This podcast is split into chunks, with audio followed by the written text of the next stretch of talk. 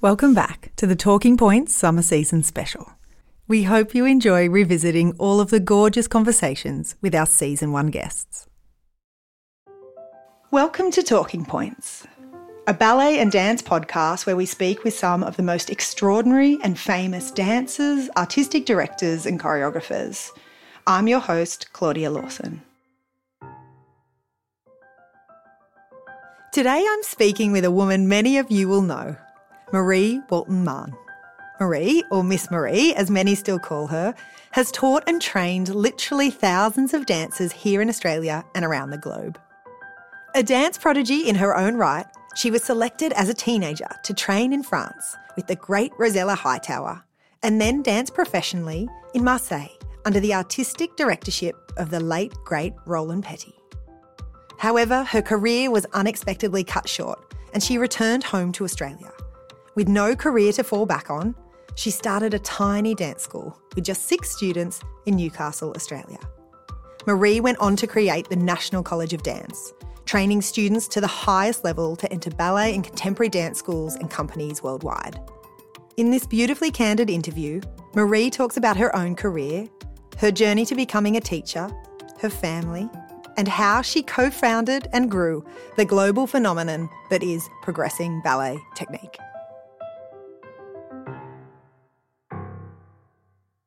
I guess I wanted to start today by asking when did you start dancing? When did your love of dance start? Because I don't think I know that story. Oh, wow. Okay. My mum was one of 11 and they couldn't afford dancing. Okay. And she loved dancing. So as soon as I was three, she took me to Betty Bennett, who had a little studio in her home in Rutherford. And Betty, who I'm still in touch with in her 90s gave me a love of dance. And then by six, Betty said, I think Marie should take this more seriously. So that's when we started to travel from Rutherford down to Newcastle to Tessa Maunders. So you trained under Tessa Maunder. I didn't know that. Yeah, I did until I was 16. And then I was awarded a scholarship to study on the Riviera, which was hard to take, mm-hmm. which I left here um, just under 18. So that's in France? In France mm-hmm. to train with Rosella Hightower. That was unbelievable. It opened my eyes to so many styles. I loved every minute. I was able to, on the scholarship, take classes from eight in the morning to eight in the evening if I wanted to. Wow. And I studied flamenco, I studied everything I could get my hands on. I just loved to move. Then I was really, really fortunate because there was often people watching class.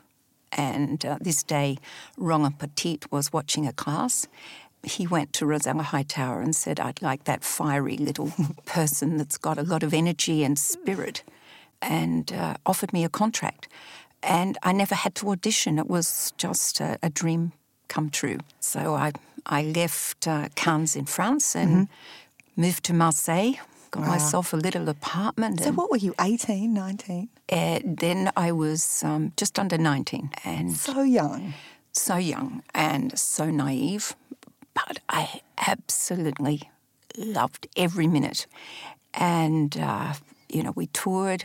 It was it was wonderful. And then my world came a bit crashing down because you know in those days, Claudia, it was three weeks to get an aerogram. Mm. It was months to get my Vegemite. so you can't call your mum every day. No, there there's was no, no Skype. Time. There's no FaceTime. No. There's no. And then my dad, um, he had a massive coronary my world came crashing down. And, um, you know, I'm the eldest. I was really needed at home. Mm-hmm. And my plan, I've, I've always worked, you know, as I've taught, mm-hmm. with goals. oh, yes. you know, goal setting is a mm-hmm. big deal with me. So I always had that I dance professionally, open a school, and that was my my dream. I'd often wondered, had teaching always been what you wanted to pursue? Eventually, it was on. It, it was, was, on, on my, the goal list. It was on prematurely. It was mm-hmm. brought forward, but hey, it was on that on that list, and I'd already had teaching experience because kindly Um, my dad had a bad accident when I was um, 11, nearly 12, and ballet was the thing that had to be cut. And my teacher, Tessa Maunder, Mm. said, um, Would I like to, you know, help out with teaching little ones? So before and after school, I went, I did odd jobs, I'd clean up, and I taught. So you taught for Tessa. I did, I did, till I went away. So, you know, in those little technical lesson mm-hmm. classes, I had such people as Liz Toohey, Wow. Lisa Pavane, you know, mm. in those little mm. classes, you know, that I taught. I loved teaching right back then. So it was definitely on the radar. And so when you came back prematurely, are you having a sort of, you know, not a crisis, but, you know, a lot of people experience that, whether it's through injury, whether it's homesickness. You come back to, you know, your hometown. Is it disappointing? Is it, you know, how did you deal with that at the time? It was really hard. Uh, First of all, I went back to teach for Tessa Maunder at the beginning. Um, I just felt I didn't have enough confidence to go on my own. And it was a little frustrating because I felt I'd learnt so much overseas and I wanted to explore more options. For instance, if you're teaching someone, you go to the bookcase and told to teach number 86 dance out of a book. And I just thought, why can't I create? Why can't I use all those tools that I learned mm. and create dances for the individual instead of something that someone else did to suit them. So I was a mm. little bit like, oh, you know, I want I want to do it my way mm. now. So I had to build that confidence to to open the school in 1974 with six students and a big dream. I must say, for the first quite a few years, I would class myself as not a good teacher. really? I was a bit of a screamer.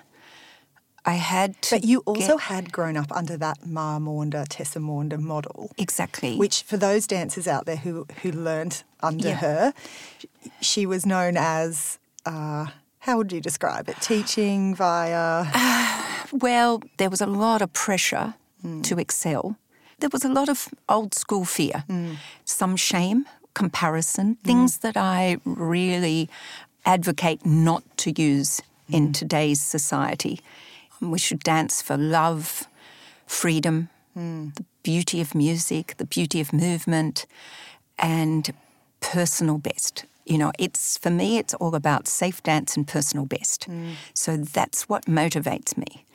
And those early days, I had to find myself.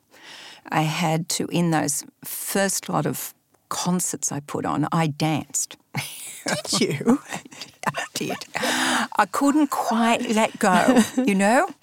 Um, you know, in fact, in one of those really early performances, I remember, because I taught ballet to Dein Perry, you know, tap mm-hmm, dogs, mm-hmm. and I did a tap dance with Dein, you know, a duo, you know. what at, at the Christmas concert? Yeah, you know, I, yeah. Mm, I Well, you had the skills. you know, and I just felt, well, I've got to let some of that steam off, you know? Mm. So you said, which surprises me to say that you were a screaming type of teacher, because beginning.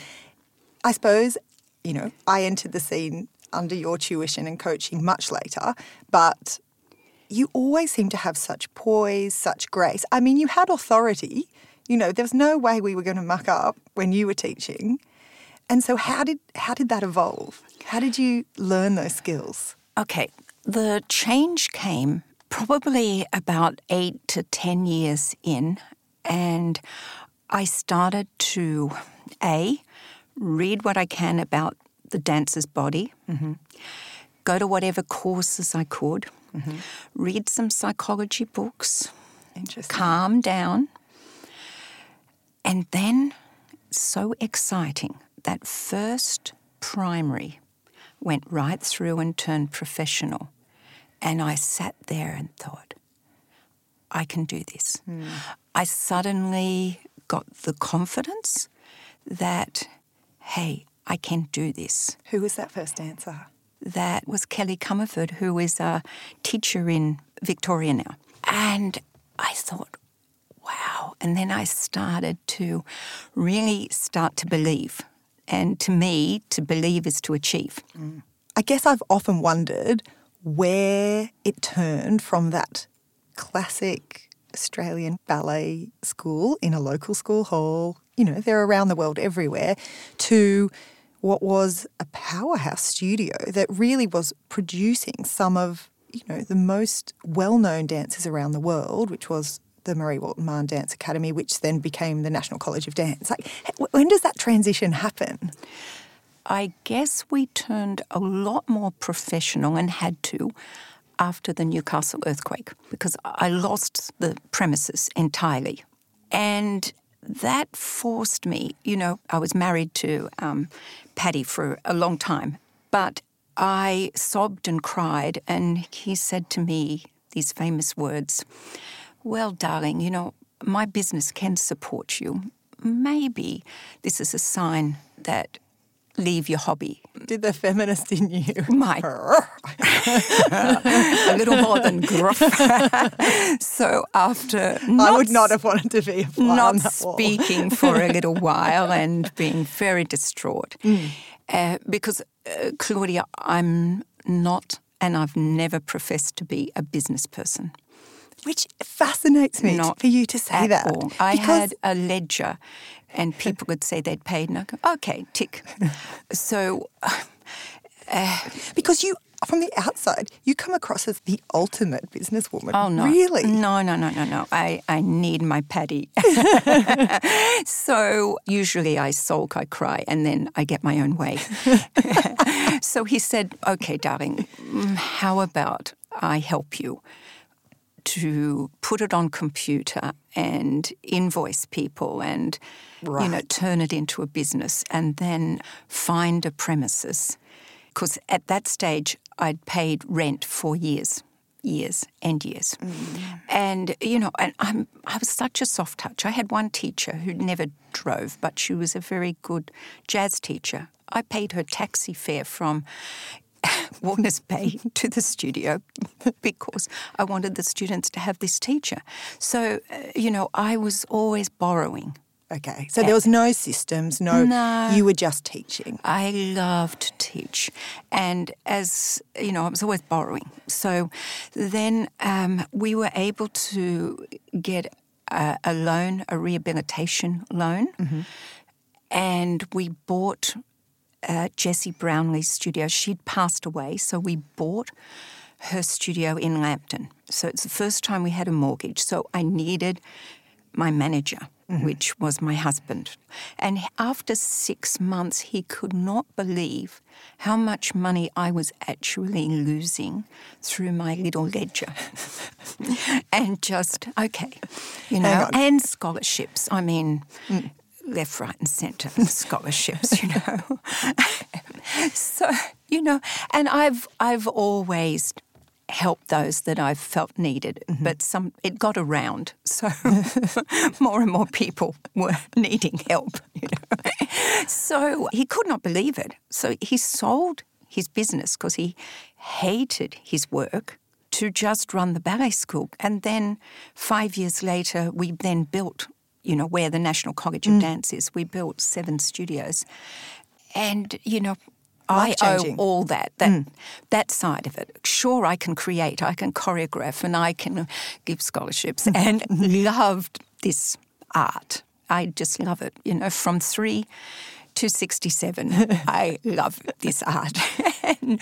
but I need that other part.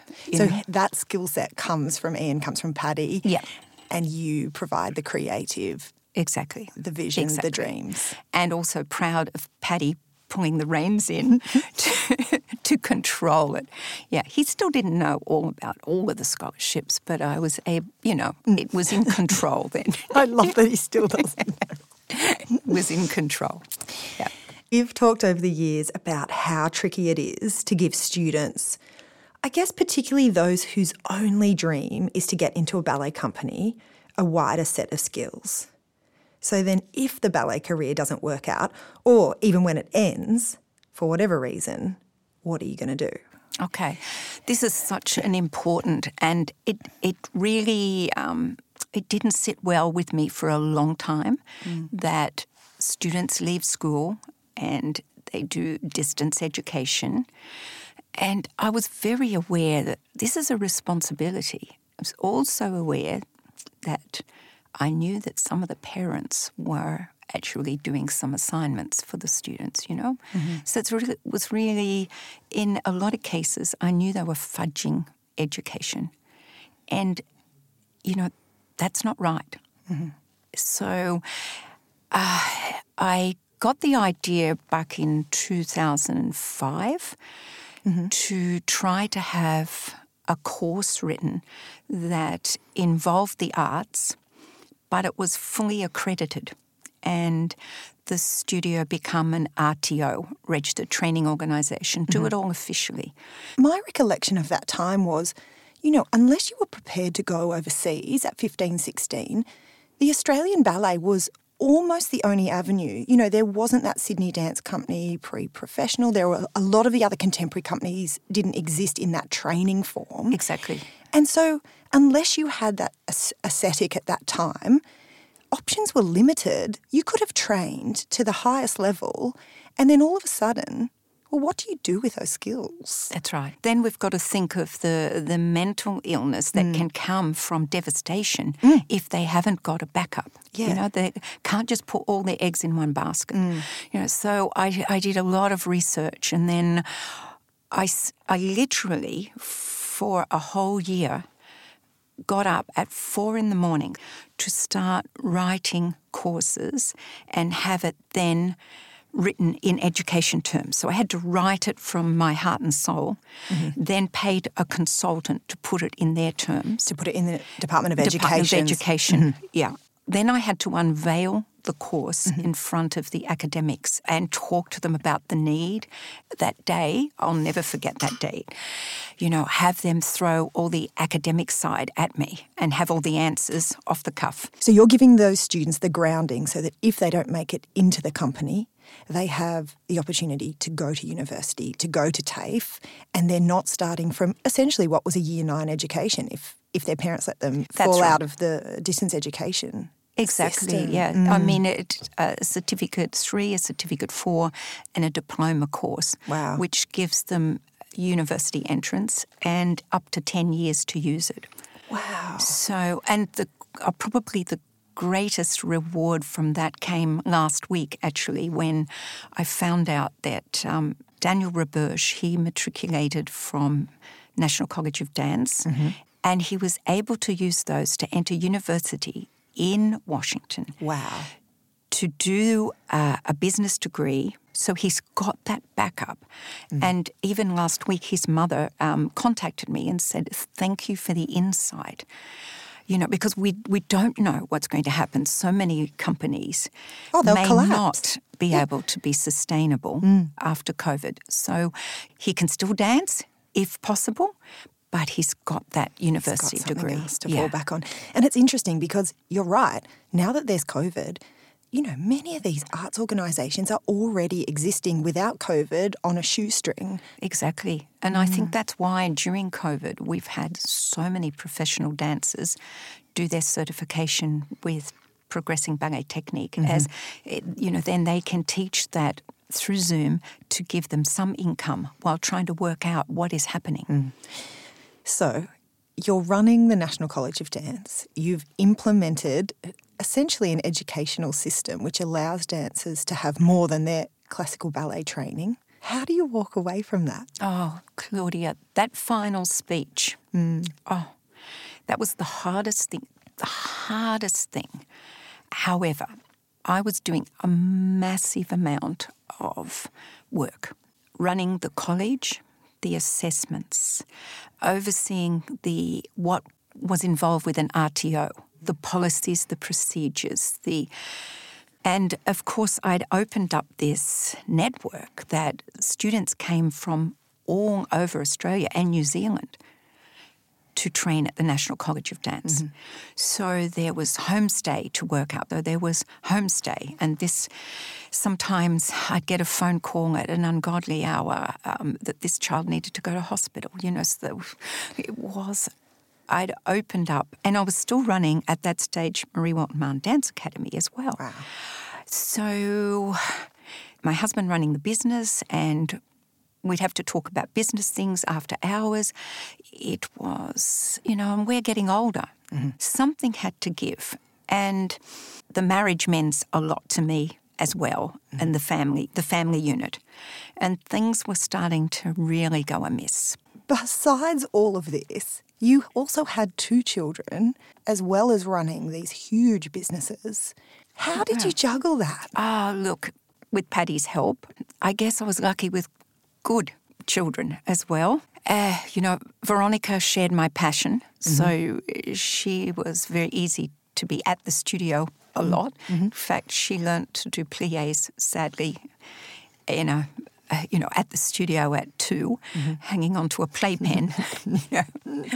um, Laurie, we tried to keep, with Paddy's help of um, taking him to his sport things, and tried to keep a, a balance you know, and he was a very good runner, so we'd take him on Sundays around because he was a state runner to different things. And, you know, you're a parent too. It's hard, it's juggling and uh, mm. uh, sleep deprived mm-hmm. for a long time, and then putting the college in place and you think, got to draw the line. Mm. I'm proud of what I did, but I'm also proud that I was able to walk away and handpick the right person to take over. And so things on the home front were just tensions too much. Too much. Yeah. I started also to get some chest pains. Uh, you know, one day on the way home from work, I had to pull over and get Paddy to come and get me. And stress can, you know, mm-hmm. uh, you have to take a little bit of a step back and think, well, okay, I've ticked that box, I've ticked that box. And even though I've done all these things, the family unit have to come first.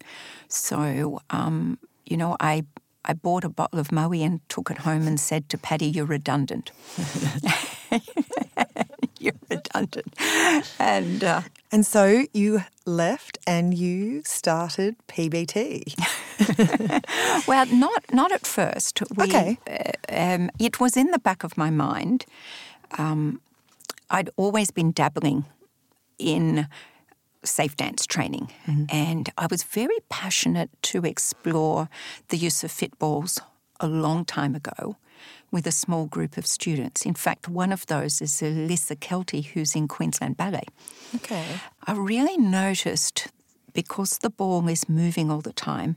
So if they do a bridge with their legs on the ball mm-hmm. and their hips are not square, the ball is moving all over the place. To sit on the ball and move the weight and lift one leg, they have to understand which muscles in the opposite side of the body have to mm. elongate to keep the balance their posture improved, their alignment improved, their understanding of their bodies really improved. And then I did a course with Valerie Grieg, who wrote the book Inside Your Technique. So when I became an examiner and a tutor, if I was tutoring a course, I'd always have my fitball with me. And I said to Paddy, this idea I've had, there's a need out there. There is a need because not everyone can afford to send the students, or the students can afford to go to Pilates and do extra things that twig the feelings before the form. And mm. that's what it's about mm. feelings. I'd like to cut a DVD and see how it goes. oh, here we go. I can just imagine. Here we go. Uh, can't you ever be satisfied? I said, well, you know, let's give it a go, you know? And he said, well, I'll tell you what. Laurie, our son, who's techie, mm-hmm. who now runs the office in Sydney, uh, he's he's going to make this website, just this little home website, and okay, you can have 500 DVDs. we'll just see how that goes. You know, so I got Grant Kennedy, my friend, to compose the music, and I worked with students for free to make this first DVD in 2012 wow, those 500 just flew from this website. And next, we were ordering 10,000. And Paddy was like, Okay. The hobby. The hobby's the back. hobby, the hobby's back. Here we go. So, and I made him CEO of the company and put him back to work. He's not redundant anymore. Uh, you know, and it went absolutely ballistic. But if someone had told me that in 2012 it would be on the curriculum today in over 4,600 schools worldwide, I would have laughed at them. Seriously, I'm humbled, but I would have seriously laughed at them. And that I'd have official tutors now in South Africa. In the latest one is for United Arab Emirates, Israel, Canada, USA, um, Mexico, all through South America. And with the help of Laurie, who is the tech giant in the the brains behind the um, online section, because you know I'm, I'm just arty, and So that's that social media spreading the well, word. he has now um, eight employed in the office. He's now un- scarily very, very much like me. He has visions. He has goals. And Veronica, she um, she assesses for us. Yeah, it's it's mind-boggling. It's very humbling. Yeah. It's funny, Sarah Yo, who you'll know went through with me, we're very Yes. good friends. Her little daughter has just started ballet in London, oh. tiny little studio, and Oh. up the top, PBT. Oh no! Yeah, and I Oh. just ah. thought, isn't that incredible that that full circle from learning under you as a whatever from six or seven, and now her daughter, Oh, you know, in a studio with your influence. oh, give Sarah my Mm, I will. A soft spot for Sarah. Me too. Yeah, yeah. a lot of us only know the graceful, incredible teacher that you are. And is that how you are at home? Is that is that the Marie behind the scenes as well? I'm just me. Just I you. don't. Yeah, I don't. You know, I mean, family is really, really important, and that time away from the work. And the greatest thing that's happened is having this grandchild. that So that's Veronica's uh, first yeah, son. for our first grandchild. I mean, that that means the world. I mean, hugging that child is is so, and hugging just hugging generally Mm. is so important, you know. And so, no, at home. uh, I try to cut off where I work and where I stop and where Mm-hmm. family time and to try not to be 24 7 work. Sometimes I'm put in my place. Mm-hmm. In, in fact, you know, when the children were young, around the dinner table, there was a fine jar if ballet was brought up around the dinner table. Really? Yeah. You know who instigated that. Paddy. That's important, though, you know, to have that balance, Well, yeah. especially when Veronica was so Mm. intense about her career path, and she had a great career. Mm. Um, But I'm sure she feels the same uh, when I go and hug her after this. You know that her greatest achievement is is this beautiful child, not dancing a leading role. Mm. It's so true, isn't it's it? Mm. so true. You've put everything in perspective. Yeah. Yeah, and especially I think COVID has done that even more so. That importance of touch, Touch. and physical contact. Yeah, Mm. yeah. But thank goodness for technology, Mm. um, and you know, my son being patient with me, getting me into technology, because without Zoom, we wouldn't have been able to keep everyone employed. My big passion, though, besides all of that, is to also look into how it can help those with some disabilities. So I've been working with a, a young woman in UK at the moment who became certified um, by being lifted from the wheelchair down to the mat and helping Sorry, her. certified in PBT. Yep. And she's doing it just to help those with disabilities. And there are pockets around the world who I know are using it for Parkinson's, for different areas, uh, Down syndrome. So this is now in the back of my mind before I'm too much older to investigate how a simplified version can help this. um, because it's the tactile feeling of the, the ball that hits the senses. So if it can help in any way, I feel I've got a duty of care to explore those areas. That's just incredible. I mean, it's sort of mind blowing to think if that woman can become PBT certified and help with her mobility, Oh. what the possibilities are. That's right. I mean, it was quite amazing. She she has danced previously, but mm-hmm. had been in a wheelchair since 14. Wow. And seeing her, it it was I cried right through the assessment when she gave her introduction first in a wheelchair and how it took her 12 months to be certified. And now she's giving back. She's opened her own little school to help others. that makes me feel quite emotional hearing that. Ah, look, it yeah. So if if I can delve in that area now, and to do that, we are going to open later this year a PBT centre. Um, which In is the- Sydney? in Sydney, in the heart of Sydney. Beautiful, all sprung floors. You know, we're hoping to have a physiotherapist, some yoga classes. So we'll have three, three studios. So like a whole wellness centre. It will have the progressing ballet technique for anyone to come in. Um, you know, there'll be classes for adults. There'll be classes for all ages, all abilities, and the contemporary. Um, Adam, you know Adam Blanch, of course Very good friend of mine. a very, uh, very clever young man. So he's developed the contemporary side of my program. so that's I've- progressing contemporary technique. yeah, which he's just had the first live workshop, Amazing. and uh, Annabelle will be That's running. Annabelle Knight. Annabelle Knight, yeah. who you know as well, who was in Sydney Dance Company. So uh, it will be a safe place for people to feel they can come. There'll be no competition. It will be all about personal best. Our motto is the body's forever, and it's not about perfection, it's about progression. And um, so this will be opening um, later this year. Beautiful, all sprung floors. Uh, you know, we're hoping to have a physiotherapist, some yoga classes. So we'll have three studios. So like a whole wellness Wow. centre.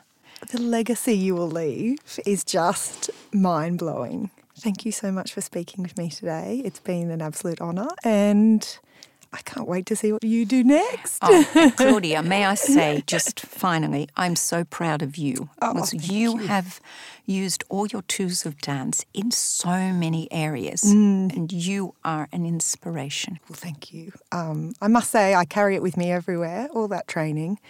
And I do believe that. I think so many dance students don't believe the skills that are so transferable into law, medicine, wherever you want to go, the arts.